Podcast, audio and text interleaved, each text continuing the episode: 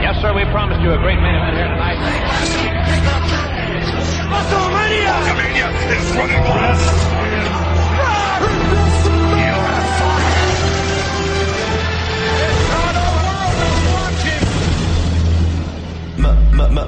You have Midge. Male. Measure. Midge. It's still real. Midge. Male. Measure.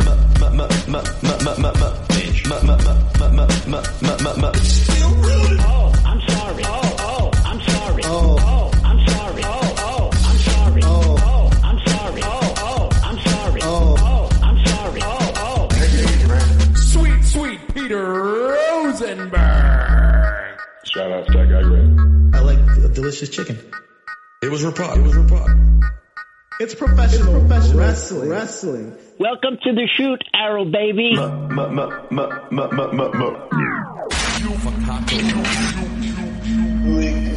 Today is the beginning of the shoot era of Cheap Heat. The only way to have fun is to take the gloves off. Screw it.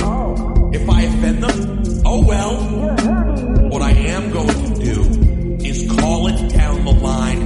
Every single week.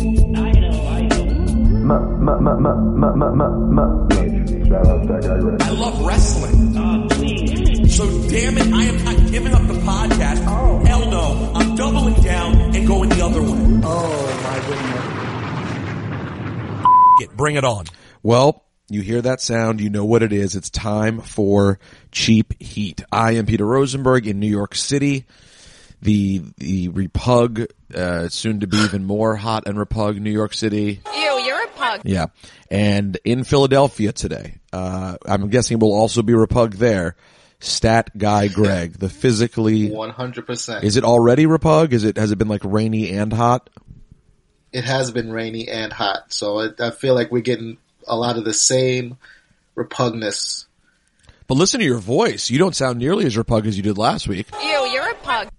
Oh yeah, no, I was on death's door last week. Um, I still kind of feel like I have could have a coughing fit here or there, but uh, you know, that's the only thing that's annoying about it is, I mean, if I'm gonna die, I would just like to do it quietly. What last week was just absurd. Listen, yeah, it was very. You were the graveyard dog last week. You were the graveyard dog, but you are, but you are back, and um, a lot to get down to today in the world of pro wrestling. SGG, we have a. You and I have to have a, a debate, an argument, Yeah, a serious conversation um, that we will get to.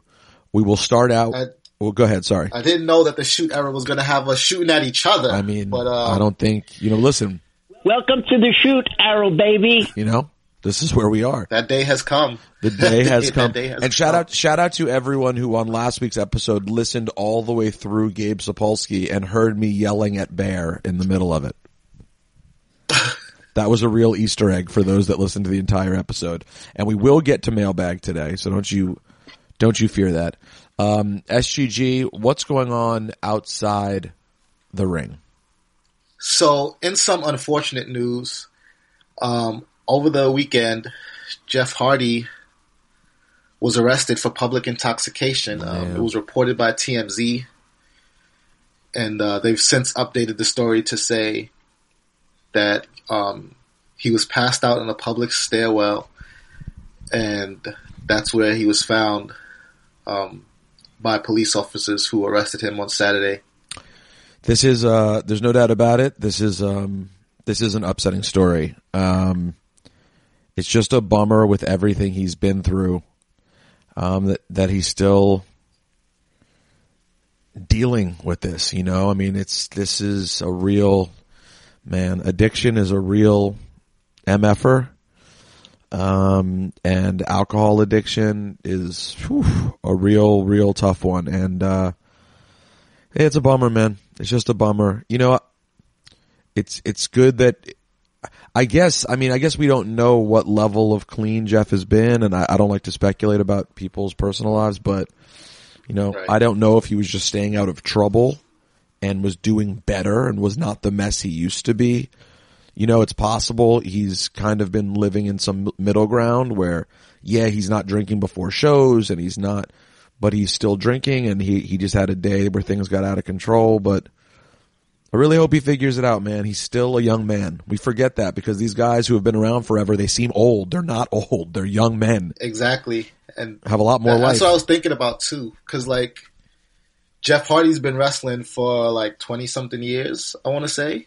Yeah. It's been a long time, Oh, yeah. at least definitely since the '90s. But um, and I thought about it. He's sort of like a child actor in that way, in that like we've been seeing him for so long that like we don't know what's been going on like behind the scenes. We just see these reports and the, we get the unfortunate news, but we don't know. Like we're not completely on that journey with him. And it's just like he's been in it so long, man. Like since I want to say 16 Yeah, I think on the WWF. I think I think his first match in WWF was like a superstars taping when he was 16. I feel like it was like, you know, 92 or something. You know, 93. I'm more talking about it. So, yeah, you do the math cuz yeah, he's in his he's he's in his mid 40s now, right? So that's about right. Right. Yeah, he's 41. He's 41. If he debuted at 16, 19 you're the you're the stat guy, Greg. What does that make it? Yeah, his his debut um, on Wikipedia is listed at 1994. 94. Okay, so 94 he had that Superstars match. So he's been in front of our eyes forever and him and Matt have both been through their share of stuff and you know, he's got the addiction issue, he's got the pain management issue. There's there's a lot of stuff there. So um certain I love that guy. He was a guest a year ago when we did our SummerSlam event and just just a great guy. So sending our best out to Jeff Hardy. Hope he figures it out. Yeah, and uh, Finn Balor reportedly, this is according to Pro Wrestling Sheet, requested two months off. So um, I'm not sure when he's gonna go on vacation, but it looks like he's gonna be taking a break from uh, WWE. Wow, that Soon. that sister Abigail really did it to him, huh? Yeah. and he lost his championship, so he's like the slate is clean, like the, the the path is clear for him to take a little bit of a break. Oh yes, he did lose his championship. You wouldn't have seen it though if you just watched the pay per view because it was on the kickoff show. But we'll get to that later in our debate. Um, wow. All right. So I guess I guess because a lot of people were speculating like, oh, here we go again. Finn and Bray have already done this, but I, they are not doing it again. So, um, Or they may, and it just might be some decisive thing because we don't. I don't know if he's going to go on his break after SummerSlam or if it's already right. Okay. So they could be they could be they could be working to SummerSlam and then after SummerSlam goes away till Survivor Series or something, or Yeah. Hell in a Cell, whatever the next one. But I mean, you know, kudos to him for for recognizing that he he needs a break and and taking a good amount of time off. Because I mean, two months will bring him back in time for Survivor Series. Oh yeah, plenty. Um, so Because SummerSlam's only August 11th this year. It's super early. Oh, by the way, it is official, ladies and gentlemen. Uh, I will be posting on my social media in the next few days at Rosenberg At Radio. Rosenberg Radio. That's right. And at Stat Guy Greg. We will be posting the ticket link information Sunday, August 11th, SummerSlam Sunday. We will be at Legends. We're going to do a podcast before SummerSlam. Tickets will be 25 bucks to come to the live podcast. Um, and for that, you also stick around, watch SummerSlam with us, hang out. So, um, I will, it's going to be, I'll get you the link. You, you'll probably be able to Google, you know, by the time you hear this or shortly thereafter, you know, Peter Rosenberg SummerSlam Eventbrite, because the tickets will be on Eventbrite, um, or Cheap Heat, whatever. You'll be able to find it. Um, shout out to the Jobber Tears podcast. Um, they were having an event and they asked uh, us to be a part of it. Originally, I was just going to be like hosting their SummerSlam viewing, but then we, Greg and I talked and said, can we make it happen? So we're going to do a live podcast. My guess is we'll do it around 530. Uh, the pay-per-view will start at seven. So, you know, you come at 530, stay, have dinner, drinks, watch the whole SummerSlam pay-per-view. It should be a really good time. So all of the peckerheads in New York, legends, SummerSlam Sunday. I hope you come out. Should be a good time, SGG. yeah, I'm looking forward to it. It'll be fun. All right. What else you got? The And um, the last thing I have here is uh, fight for the fallen news. Talk to me. Britt Baker seemed to suffer a concussion, and this is according to a post that she made on Twitter. That's that Doctor. was- That's Doctor Britt Baker to you. Dr. Britt Baker. Yeah, excuse me. She's she's a dentist, so like she's definitely been in school far too long for me to just be calling her Britt Baker. Right. That's So that is a DMD. very appropriate com- uh, correction there. But yes, Dr. Baker suffered a concussion at the hands of Bea Priestley um, on their kickoff show, the buy-in. And um, I gotta say too, when you watch it happen, that was sort of egregious. You know, On the way she on whose part? on Priestley's part. Really? Priestley. Yes. Because like, you know, I didn't watch the, the buy-in at first because, you know, it was a kickoff show. And so I'm like, you know, I thought of it in the same way that you think of, you know, the Nia Jax incident or the, um, Brie Bella incident or even like, you know, the Sasha Banks Paige incident where like, you know, the wrestling is a freak accident. Cause Nia Jax took a blind swing. Liv Morgan sort of leaned into Brie Bella's kick. There's, you know, arguments to be made, but on this one, Dr. Baker is just prone and the first thing Priestley does is kick her in the head. And it, you like, it looks, it looks bad. Yikes. And it, it's just, I was I was most and I watched most of that match too, and I I got to go back and see that because I don't think I actually um gave it its due that moment. So it's the first thing Priestley does, and then, um, you know, Dr. Baker's trying to get out of the ring. is that when so she tags the goes to wrong person? corner. Oh, Yes. it was before it, that. it makes so much sense why that would happen now is because she's like she's loopy. And you thought at first she just went to the first Asian person she saw, didn't you? I'm pretty sure everybody thought that. I'm pretty, I'm pretty sure. I saw a couple of the of uh you know they all look alike tweets. Um, No, and in fact, is- she was actually concussed. So anyone who said that, you are a bad guy. yeah, Although they they, they also were wearing like basically all white, and if you were in a rush and just turned and looked, you could still run to the wrong corner. Um, yeah. Okay, anything else, SGG? No, that was it. So I just, I guess, want to wish Dr. Baker well because she's she's talented, man. Yeah, no, no, she's a she's a big part of what they're doing with the women's division at AEW. That's for sure. Yeah, Um, she she'd be the one like the championship committee should throw the belt on or the title. Excuse me, if if it were me.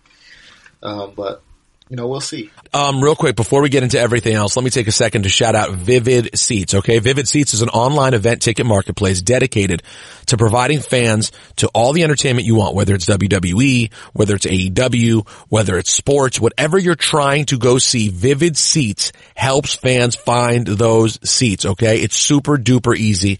Vivid Seats has amazing prices, easy purchasing experience. This is the way to go. And right now, we have our own code HEAT. Yes, all our Cheap Heat listeners can get 10% off your first purchase at vividseats.com if you use our code HEAT. So what you should do is go to the App Store or Google Play and download the Vivid Seats app. And if you're a new customer, type in that code HEAT and you will receive 10% off your order. So go get that app, use the code HEAT, get 10% off and go see whatever event you want. Maybe you want to go buy tickets to SummerSlam in Toronto. Whatever it is you want to do, do it with Vivid Seats and the code HEAT today. Welcome to the shoot, Arrow baby. All right, SGG, let's get into the weekend that was. What is it that you and I initially disagreed about?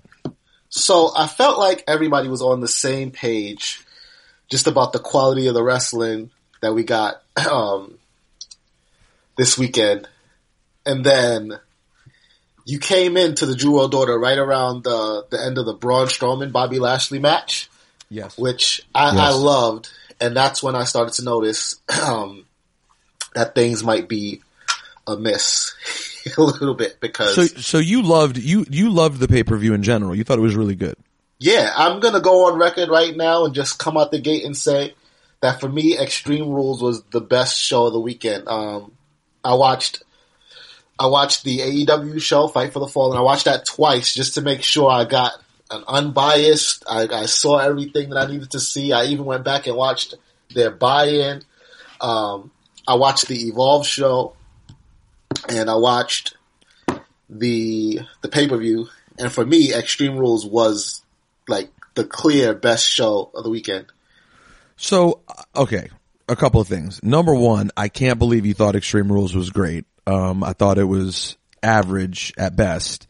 And, uh, I will also say, cause I know a lot of our listeners are probably thinking this right now, even if you watched AEW Fight for the Fallen twice, I still don't think you could say you're unbiased because I do think you have a slight chip on your shoulder about Fight for the Fallen.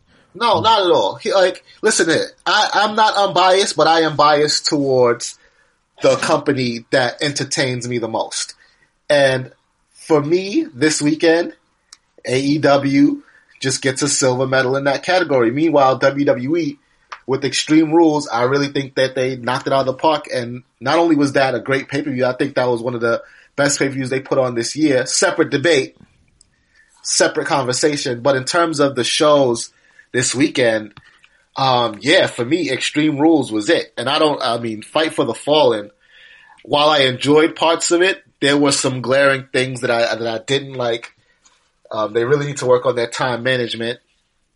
Uh, that check presentation at the end was a little weird for my taste. The, the refs are useless, but when you take away those things, it was a decent show. Not enough to push it into great territory for me, No. but I enjoyed it.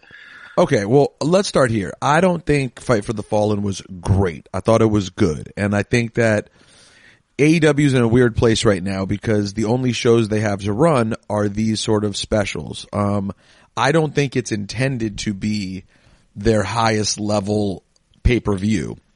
Um, I think hopefully we'll see that at All Out. Um, it was definitely flawed. I agree with you about the refs being useless. Um, there, it's still a spot fest constantly. Um, and the matches and show is overall too long. So you have a crowd that ends up sitting on its hands late because it's just too much. And I don't like them getting into that territory this early. I don't think they need to, you know, like avoid flaws that you can easily avoid. It's very, it's easily avoidable to run a show that's too long. Um, my biggest thought was like, we came away, Lashley Strowman had a pretty good match, but I thought the end was so whack on so many levels. I thought the finish, those crash pad finishes are so dumb to me at this point. And that one was unusually dumb because you couldn't even see where they landed. And I, I was surprised that Philly started the holy ish chant when, you know, what was holy ish about it? They jumped off of something onto a pad where you couldn't see them land. The camera then accidentally showed Strowman already getting up and moving. And then the ref who couldn't, you talk about useless refs, the ref could not see them and just started counting them both down. Well, And then- I mean, come on. What do you mean, come on? Why didn't the ref go up and look to see them down? How can you count them both down if you can't see? He did just watch them drop off the balcony. And to to defend the holy ish chance, I think being in the arena, they get different things that we don't get in on TV. You know what I mean? So like, yeah, people in that section might not have been impressed, but for people at other parts of the arena, especially on the opposite side, where you just watch them drop into a space and then don't get up, I could see how that can be uh, be a bit exciting. Listen, I, I just, I'm not saying the crash pad thing doesn't work sometimes. When Shane drops 50 feet onto a crash pad, okay, that's holy-ish. When two guys drop like 10 feet and you don't really know how far they dropped because you don't even see the bottom, um, I just don't, that does not excite me. And then like Braun coming out was so obvious. Now I, they, they worked a good match up till then. I did enjoy most of it. I just thought we talked about last week. How are you going to outdo Raw a couple weeks ago? And here's the answer. You're not going to. And you, and they didn't. So I- let me I get ju- this right. The the ending of that match, the last twenty five seconds of that match ruined the entire match for you? I mean, the end of a match can ruin a lot of the match for me. And I really, in that case, I ended up coming away feeling like, okay, Braun jumped off onto a, onto a pad and we didn't see it. I just, I got no excitement from it. And then that lack of excitement was matched at the end of the show when Braun, when, when Brock cashes in and I just don't have an interest. I don't have an interest in Brock cashing in and being champion again, even though I know that's where we're going. And then that was made even worse on Monday, a Raw that I did enjoy actually. Um, but uh, the Battle Royal, I found myself really rooting for Randy Orton and it felt like seeing Randy and Brock would have been fresh. And instead, we get Seth and Brock again. Are you excited to see Seth and Brock again headlining at SummerSlam? No, I mean at this present moment, no, I am not. But I, I think that by the time we get there, we'll be excited for it. But right now, I don't, I don't, it doesn't move me um, too much. Um, I'll, I'll say now, and also I'll say this: as far as you de- declaring that Extreme Rules was the best event of the weekend, we come into it starting from a place that is we're most familiar with WWE. They're the most characters we like in WWE. Um, I don't know most of the people on AEW. I know like 40% of the people really. So, you know, I go into, and I don't, and I don't know the stories. I don't, cause I don't even they watch don't, the YouTube They don't show. have any. they don't. Well, I think it's another I think it's a little unfair. Like we we probably should be watching all of their YouTube videos because that's the only thing they have right now to tell stories. Um, not that the stories are that great. I think even if we did watch those, but I just think that you start in such a place of bias because inherently we're more connected to the WWE product. It's produced better. There's more money spent on it. Although I will say, I thought the look of Fight for the Fallen was awesome. I thought the amphitheater looked great. Yeah, I it was thought a so re- too. It was a really cool look. And I'll tell you what, if WWE's idea was, and you know, I, I think it's really cool that they ran Evolve and I think it's a good look. And I could argue that it's really cool that they didn't tinker with it and they let it really feel like an indie show. However, by running it up against AEW, instead of trying to be like, oh, let's make let's make AEW, let's show that AEW is really just meant to run up against our Evolve. It's not even meant to run up against NXT. I think all they did was make AEW look clearly and decidedly not indie. Whether you liked the show or not, you would have to agree, Greg, that you, you watch what Evolve looked and sounded like from a production standpoint, an overall feel. Whether you liked the show better or not for the in-ring wrestling, that's on, that's up to everyone to decide. Honestly, once I watched Evolve and saw like the way it felt, I wasn't really interested in watching an indie show like that. Everyone knows I'm not that into indie looking shows like that anymore. I had a time, I probably was turned off from being to too many of them and just find them kind of boring. So like, A, I don't know the stories well on Evolve. I don't know the stories well on AEW. At least AEW feels like a big show.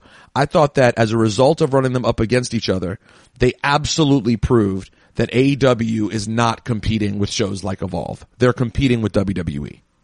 Mm, Uh, I don't know. I feel like they AEW definitely looked better than bigger than Evolve, but I think that was part of the the the issue with all this hullabaloo when um the Evolve show was announced. Where like people people found it weird that AEW was even bothered that an Evolve show was going up against them because yeah, AEW. While I don't think that it's, I'm not going to go so far as to say they're not in India. they don't have an indie look because they definitely looked, it definitely looks smaller than what we got on Sunday from WWE and even what we get on Mondays and Tuesdays. But it looked bigger than Evolve for sure, which I think was part of the reason people were so like confused by that that response to evolve, which is like you guys are clearly a cut above. You're not. You don't have to worry about evolve and like if there's enough if you just want to be an alternative then you have to have something for people to turn away from you know what i mean if if counter programming is your business model then you should welcome wwe sending um evolve or like not even wwe sending evolve because that show was scheduled before aew show was even announced like you should this should all be fine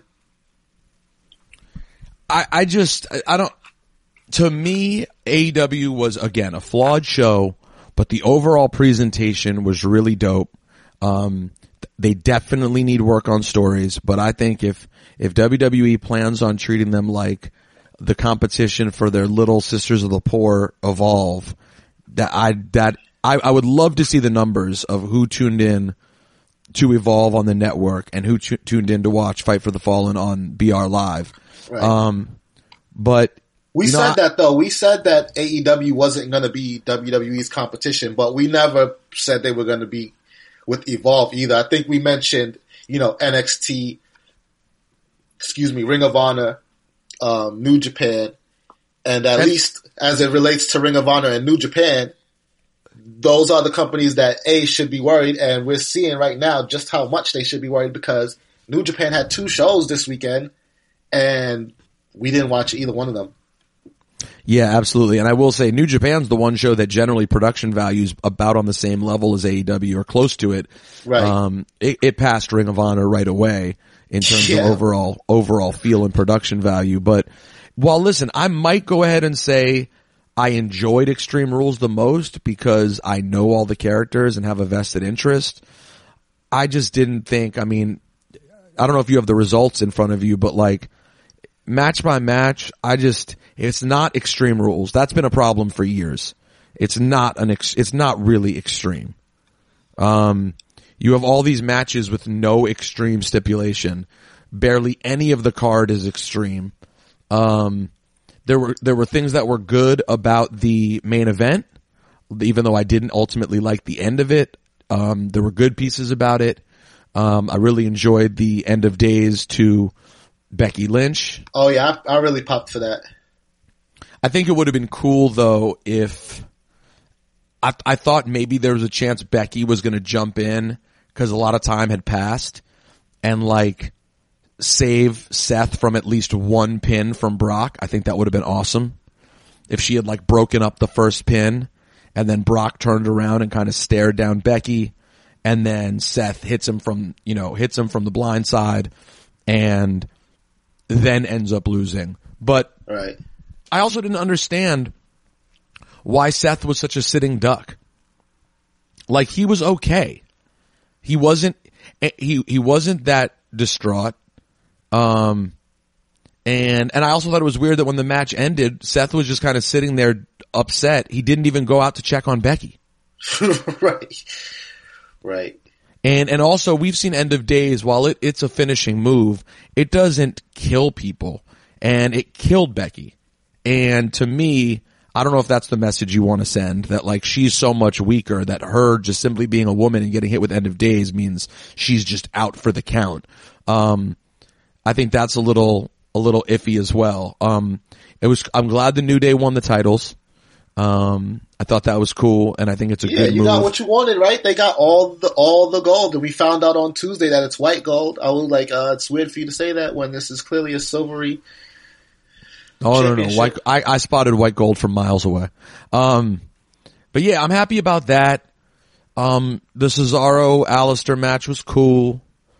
Um, you know, the women's match was not great. Nothing interesting happened with the uh, Alexa Bliss Nikki Cross story. They just sort of jobbed to Bayley. Um, so I didn't think that was really furthered in a great way. And we'll get more into the women's division because more unfolded on Monday and Tuesday. Um, but yeah, man, I just didn't, for a show that's supposed to be extreme rules, it just, none of the show felt very extreme to me. And these cards are so damn long, dude. Four hours Yeah, is I a mean- long time.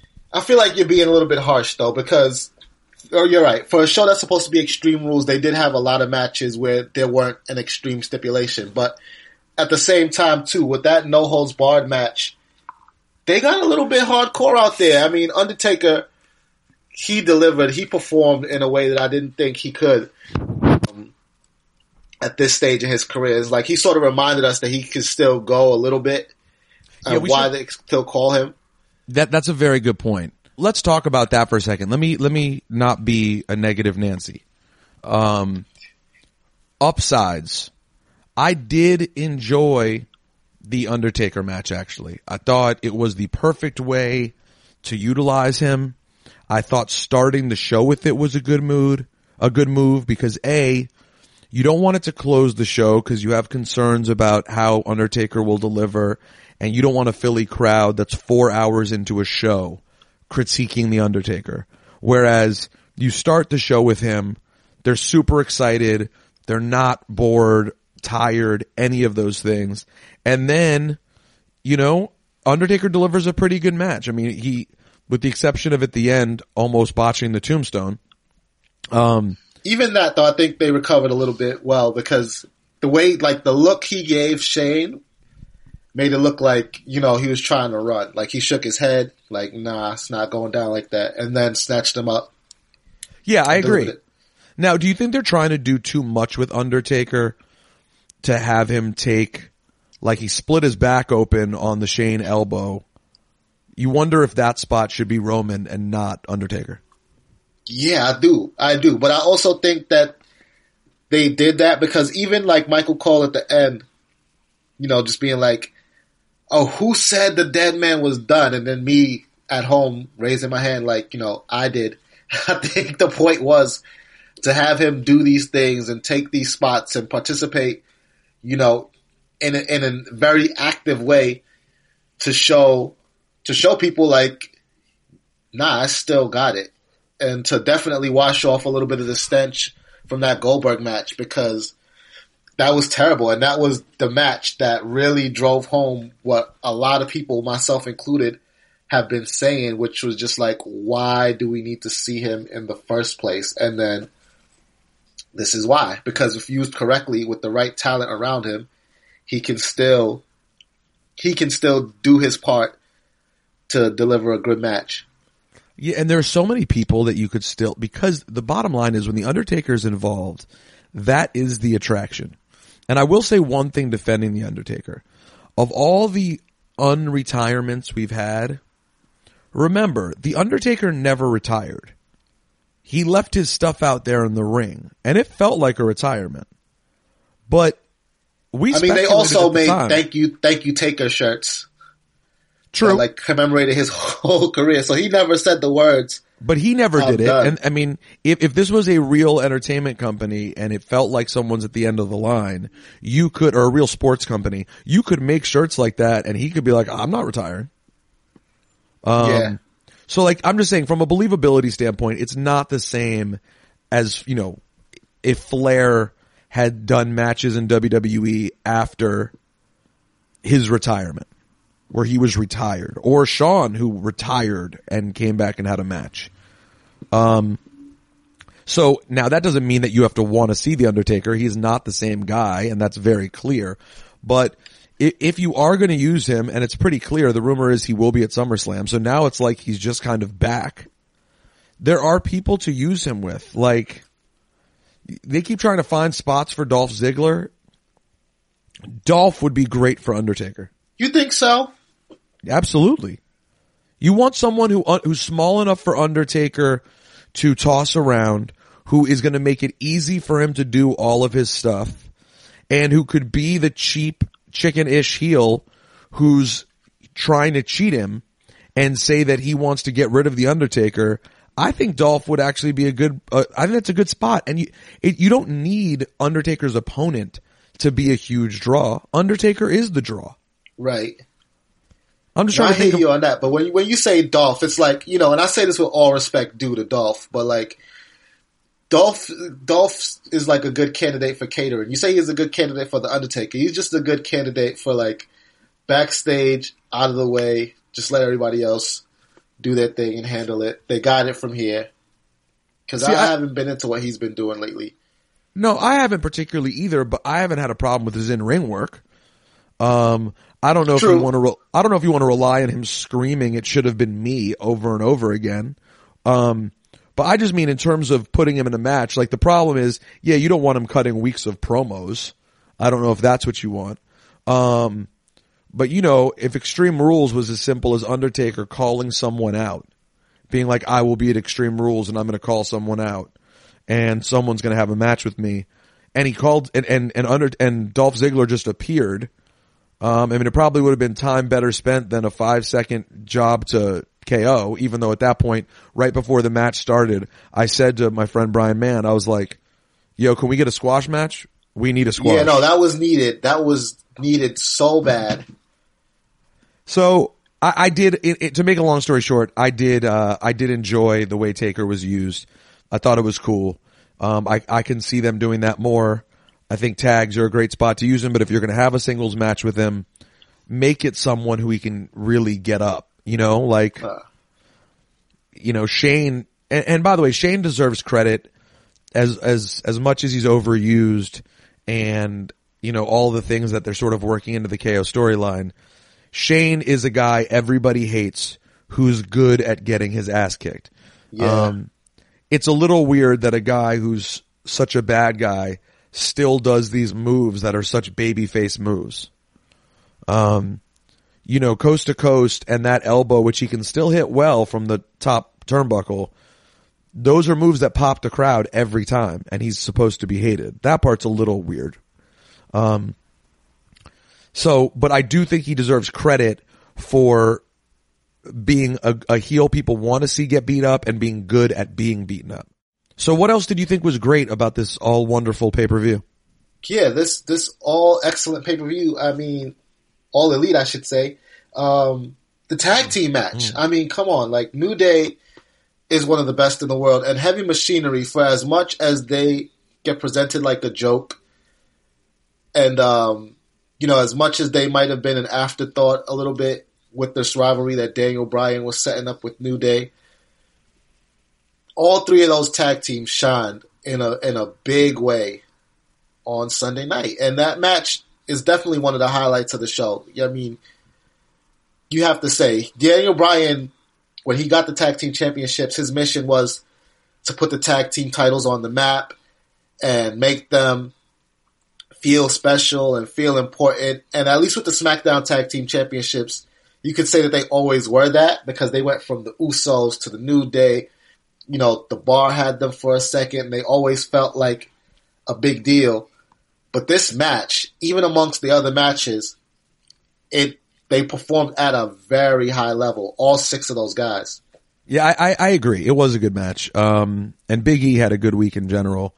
Um, he he took he he did things in that tag match that I thought took a step towards him being capable as a solo guy to go on a run. Um, and Otis too for me when he when he did that spot where he, pretended he was going to like go over the top move, rope. Like, yeah, and then he just went through the ropes and ju- I mean that was that was excellent. Like he's all of he's it. great. He's the Chris Farley of WWE. He's great. yeah, he is. Um, and uh, again, back to another idea where I think you'd benefit more from just bringing someone out rather than hyping it. They promoted Cesaro for a week. So A, there's not a big story. The story was simply someone needs to take my challenge. Okay, that person's Cesaro. Don't you think the crowd would have been more excited to see Cesaro if Aleister Black had said, I'm going to challenge someone and Cesaro's music had just hit? I do. I think that would have been you could have had the same match, um, and and and people would have been more excited to be surprised by Cesaro rather than a week of hype that wasn't really hype at all. No, I know I'm, nit- I'm nitpicking, too. but I mean, it was. They had a great match, but it was like I thought. I mean, the crowd, I don't know if anyone noticed this. Philly, you know, had the most lethargic "This is awesome" chant I've ever heard. It was, it was like they're like, we have to chant "This is awesome" because we're Philadelphia and these are good wrestlers having a good wrestling match. This is awesome. But like, even if it, even if it was awesome, the energy in the building didn't actually feel that way. And I don't think there's much that Aleister and Cesaro could have done about that. It's just the way, it's just the way that it was. I think Um, it didn't feel that way because WWE threw so many bangers at them back to back to back. I mean, even like the the kickoff show first match, you get Finn and Nakamura, um, and you get the Nakamura that people have been wanting to see since his NXT days, since his Japan days. You know, the, the Nakamura they wanted when he became a bad guy. And as much as Philly gets its reputation as being the city and the home of hardcore wrestling, and they play into that, I feel like Philly as a city just has an appreciation for wrestling in general. Um, because you think about ECW and that was, that was the first time that all these different styles got showcased. You know, the super technical Malenko style of wrestling with the, with the luchadors, with the Japanese strong style all coming together. And then you had like the hardcore style for the people who couldn't really work, but could, were willing to crash through a table. And, um, that's the thing that takes hold as what defines their reputation as a wrestling city. But um, if you watch those old ECW shows, the crowd loved all of it. They just wanted the good wrestling. Um, SGG, we should talk about. Well, first of all, if you search, um, let's see, cheap heat Eventbrite. Let's try if that'll do it. I want to make it easy. Nope, that didn't seem easy. All right, What tickets are. Peter Rosenberg Eventbrite. Yeah, maybe we'll try that. I want to give you guys the easiest Google to find it, but the tickets are for sale right now on Eventbrite. Um, we'll post it on our social media right away.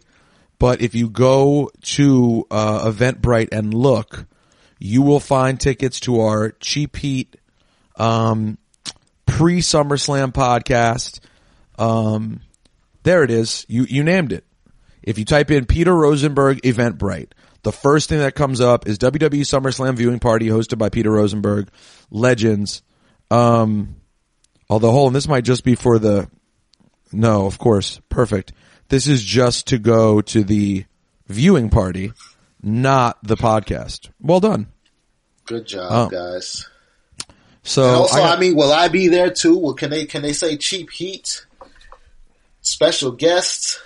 I'll, I'll try to add your name to both. You are properly promoted on the. Let's see if you go to the Eventbrite website and type in cheap heat. Let's see. This is this is off to a bad start. There it is. Okay, there it is. If you go to eventbrite.com, which is event B R I T E, eventbrite.com and just search cheap heat in New York um cuz it tells you to t- pick the event and the location. Then you will go to the page to buy tickets. Uh, join His Majesty Peter Rosenberg and the physically strong Stat Guy Greg as they do Cheap Heat Live on SummerSlam Sunday. Come for the podcast and stick around for the WWE SummerSlam pay-per-view presented by the Jobber Cheers podcast. Doors open at 4.30.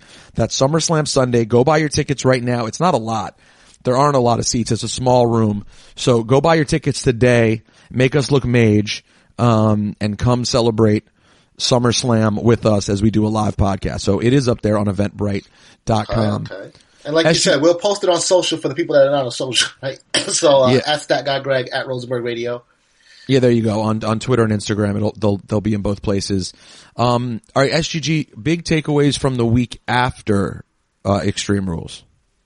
Have to say, I'm going to start with a negative. I'm a little disappointed with the direction of the Raw Women's Championship. Um, Natalya earned a title shot on Monday, so it'll be Natalya versus Becky Lynch at SummerSlam, and I feel like that could have gone to Naomi. Um, yeah, I mean, it seems like listen. I think Natalya and Becky will have a great match, but it seems like when they and I'm happy that Natalya's getting the slot, but it just seems like that when they don't have anything for the division, they go back to Natalya. Yeah. And this one also feels like instead of doing something new and fresh with the division slash for the division, they go to Natalia to pop Canada. And uh, I, like I said, I would have just rather see Naomi in that spot. Um, yeah, no, no, I, I hear that hundred percent. Um, I, I'm fine with it. I actually, the the more the weirder. uh, Listen, they'll have a good ma- they'll have a good match, and I think they'll actually have a good build to it. So I, I do think in the end, Becky and Natalya makes more sense for a match, um, just style wise than Becky and Naomi. Um, but I do think it's a little bit basic. Um, so I'll say one other thing I thought was, I'm sure you liked it, but I don't know. Um, I don't understand Cedric Alexander beating Drew McIntyre out of nowhere. Like, and it, it's cool for Cedric Alexander, and I'm glad that Cedric Alexander is having a moment. Um, I just think the position you have Drew McIntyre in, how does he ever get taken seriously? How is Drew McIntyre ever that guy? If if if he can't win in pay-per-views, he gets beaten by Cedric Alexander on TV. When does Drew McIntyre just come out and kick someone's ass? Do you know what I'm saying? No, I, I agree. In terms of what this means for Drew McIntyre, I agree with you. It's like it's a nonsensical thing. Um, he doesn't. He he no longer looks like this badass. Because just remember to end the year and like going into WrestleMania when Roman returned, he was like on a tear. He was destroying everybody. He he he obliterated Dolph, and then he suddenly becomes Shane McMahon's henchman, where none of the things that made him a good a good heater apply anymore. But in terms of what it means for Cedric Alexander, and of course, you know, his place on the Black Power rankings, this is huge. Yeah, I know. I agree with that. It's it's it's a nice moment for Cedric Alexander. It's a couple weeks in a row where he gets a nice moment. So I'm all for that for Cedric. Um, I just think I don't see what how you're going to make this guy. How, you want to keep trotting out Drew McIntyre as this almighty foe, and he can't beat anyone. He's got to win sometime. Some you do have to win some matches. You know, like yeah, we always talk about it doesn't matter if AJ wins or loses, if Shane wins or loses, but Drew McIntyre has never gotten to the place he's supposed to be at. Right. And you know, the difference between those characters, like they can they can stand to take losses because they're not presented as unstoppable badasses. Like you can't tell me Drew McIntyre is an unstoppable badass when I watch him get stopped on a weekly basis. Um, yeah, I don't know where I don't know where you go there. I just don't know what you do and how he becomes that guy. Also, before we move on, uh, Greg, I meant to say, go check out, it's fantastic, the latest episode of the MMA Reporters. It's out right now. It's every Wednesday. Ariel Helwani welcomes the biggest reporters in martial arts to break down the latest in UFC. A lot of news this week with Masvidal and Dana White and Conor McGregor and prospective fight there. Go check it out. You can find Ariel Helwani's MMA Reporters wherever you get your podcast. Also, the the girls had a rough match on Monday night. Um, that match you talked about a few minutes ago, we didn't talk about how much the crowd tur- in Long Island on Long Island turned on the the girls. Yeah. And I mean, it was going all right, but then it just felt like it dragged on. Uh, and it it wasn't like I thought that they did anything particularly wrong. It just it didn't tell the it didn't tell a story. Yeah. It, it just seemed sort of random and and let's just be honest, I really still think fans you know, I think fans to a certain degree hold the girls to a different standard and are quicker to turn on them. I do think that. Absolutely. Um, especially when when you think about like Alexa Bliss, right? And the juxtaposition of her like in that feud with Bayley and the build up to that and everything she did with Nikki Cross, she was pretty much flawless. She had the crowd eating out the palm of her hand. She executed everything she had to do to get people interested to no acclaim really besides, you know, us here. And then on Monday because she locks in a chin lock arrest hold, which has a place in wrestling. I'm sorry to shock the fans who feel like they shouldn't be doing that. Uh, it has a place in in the sport. She gets poo pooed on, and then the narrative goes right back to Alexa Bliss can't wrestle when it's like it just wiped the slate clean of everything that she was doing in the months since she's been back. And we've been begging her to come back because they didn't have her wrestling, and all we wanted to see was her in the ring. Yeah, I, I don't know what it is that, I mean, listen, I don't think that the booking has done Alexa Bliss many favors. You know, I think the story with Nikki Cross, there is something there, but I don't think it's something that gets anyone particularly excited. You know what I mean? Like, I don't think anyone's fully invested in that story. I don't think anyone care. Honestly, I don't think anyone really cares about Nikki Cross right now, and I don't think that helps Alexa Bliss. And now Alexa Bliss is maybe she'll get a match against Nikki Cross on SummerSlam. My guess is it would end up being kickoff show because you're already going to have both women's titles on the line. Will they have three? I mean, Alexa Bliss shouldn't be on kickoff show, but she could be. I mean, hell, you want to defend that they had Nakamura win the title from Finn Balor on the kickoff show? Like, they, I don't understand that. Uh, Listen, it was a stacked card, and uh, the kickoff show.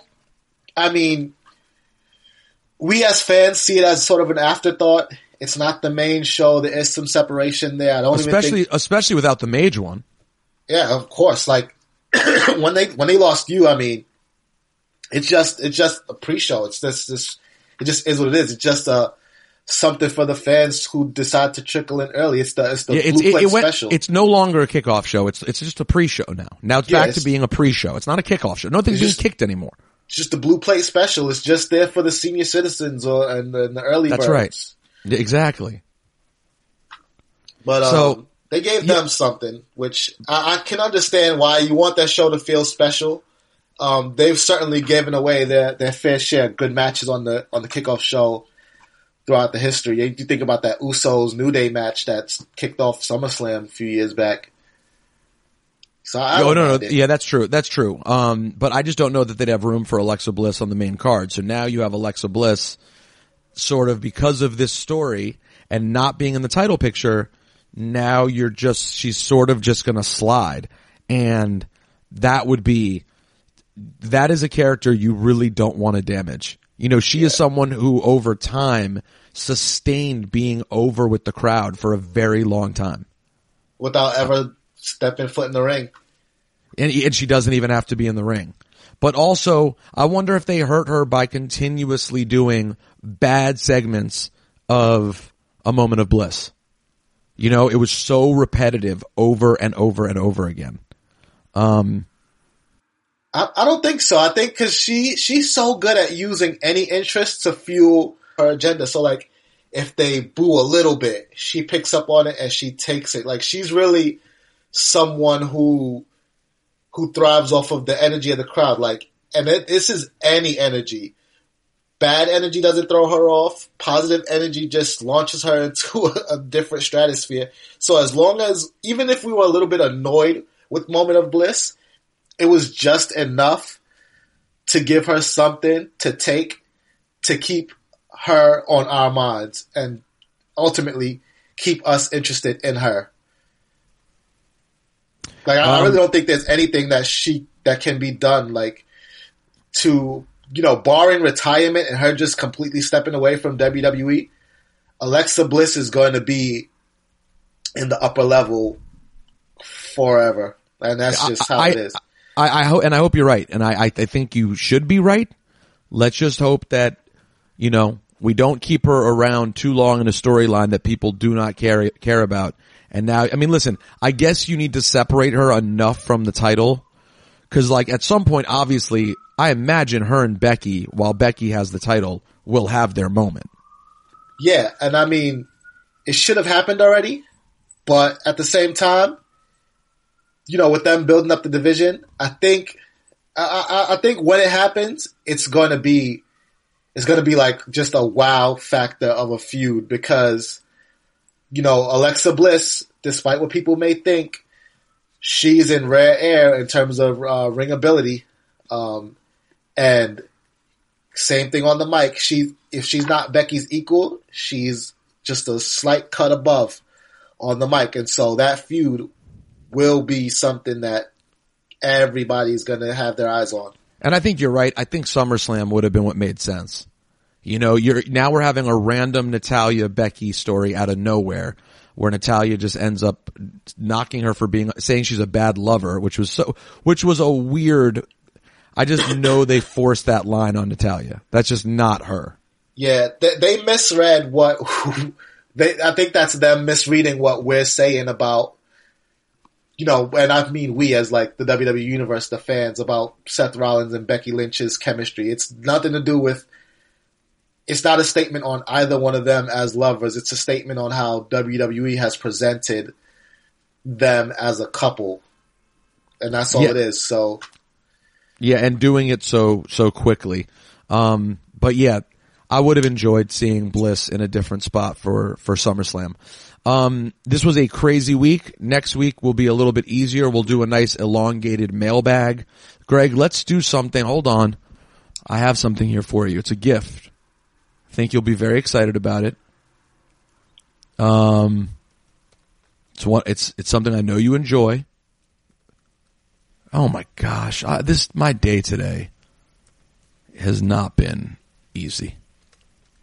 This is not how you're supposed to be getting to an important moment of the show. you know what? no, the anticipation is I building. see. Though. Uh-huh. That's this is this is how you want to do it. It's not happening on on uh, the the timing that we had expected. You're hurting now- me. You're Well- hurting me. That's how I feel. That's how I feel right now. Um, so next week we will be back with a nice, full, elongated, um, everything when it comes to the show. There we go. Goodness gracious, that was hard. I'm black, y'all, and I'm black, y'all, and I'm blacker than black, and I'm black, y'all, and I'm black, y'all, and I'm black, y'all, and I'm blacker than black, and I'm black, y'all. I'm blickety black, blacker than black, black, I'm blacker than black, yo, because I'm black and I'm black. Yo, I'm black and I'm black, y'all, and I'm blacker than black. All right, SGG, what do you got?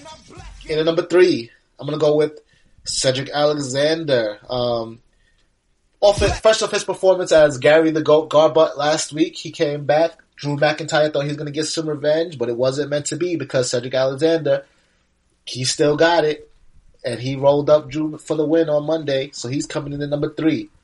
In at That number away. two, in at number two, I'm going with Naomi.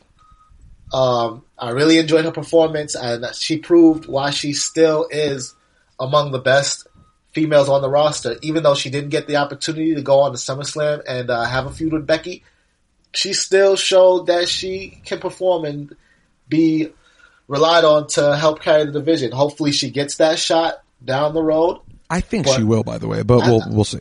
I think so too. She definitely deserves it. I mean, she did she did justice as the women's champion on SmackDown. So we'll see if they trust her back at the mountaintop. But for right now, she's coming in at number two on this week's Black Power rankings. And in at number one, all gold, everything. Uh, the New Day.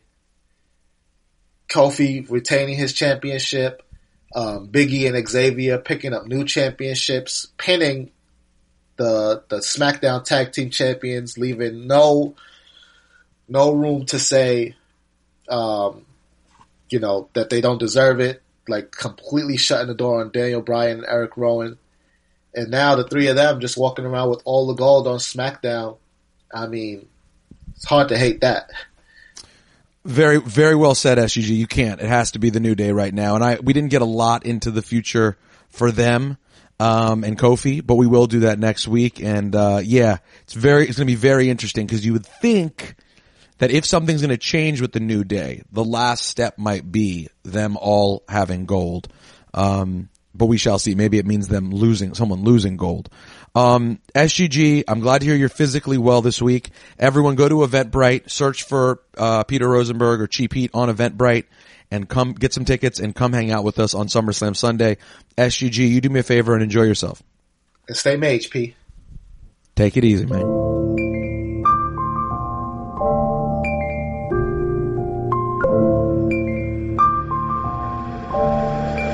It's professional wrestling.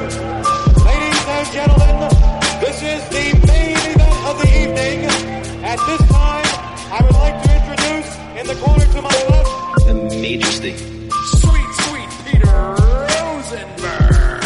And then I went to makeup and like sat in front of the mirror a little bit and got myself together. also ladies and gentlemen, at this time, I would like to introduce Shout out to that guy, Ray. Bret Hart is the greatest professional wrestler in the history of the art form. M- m- m- Midge.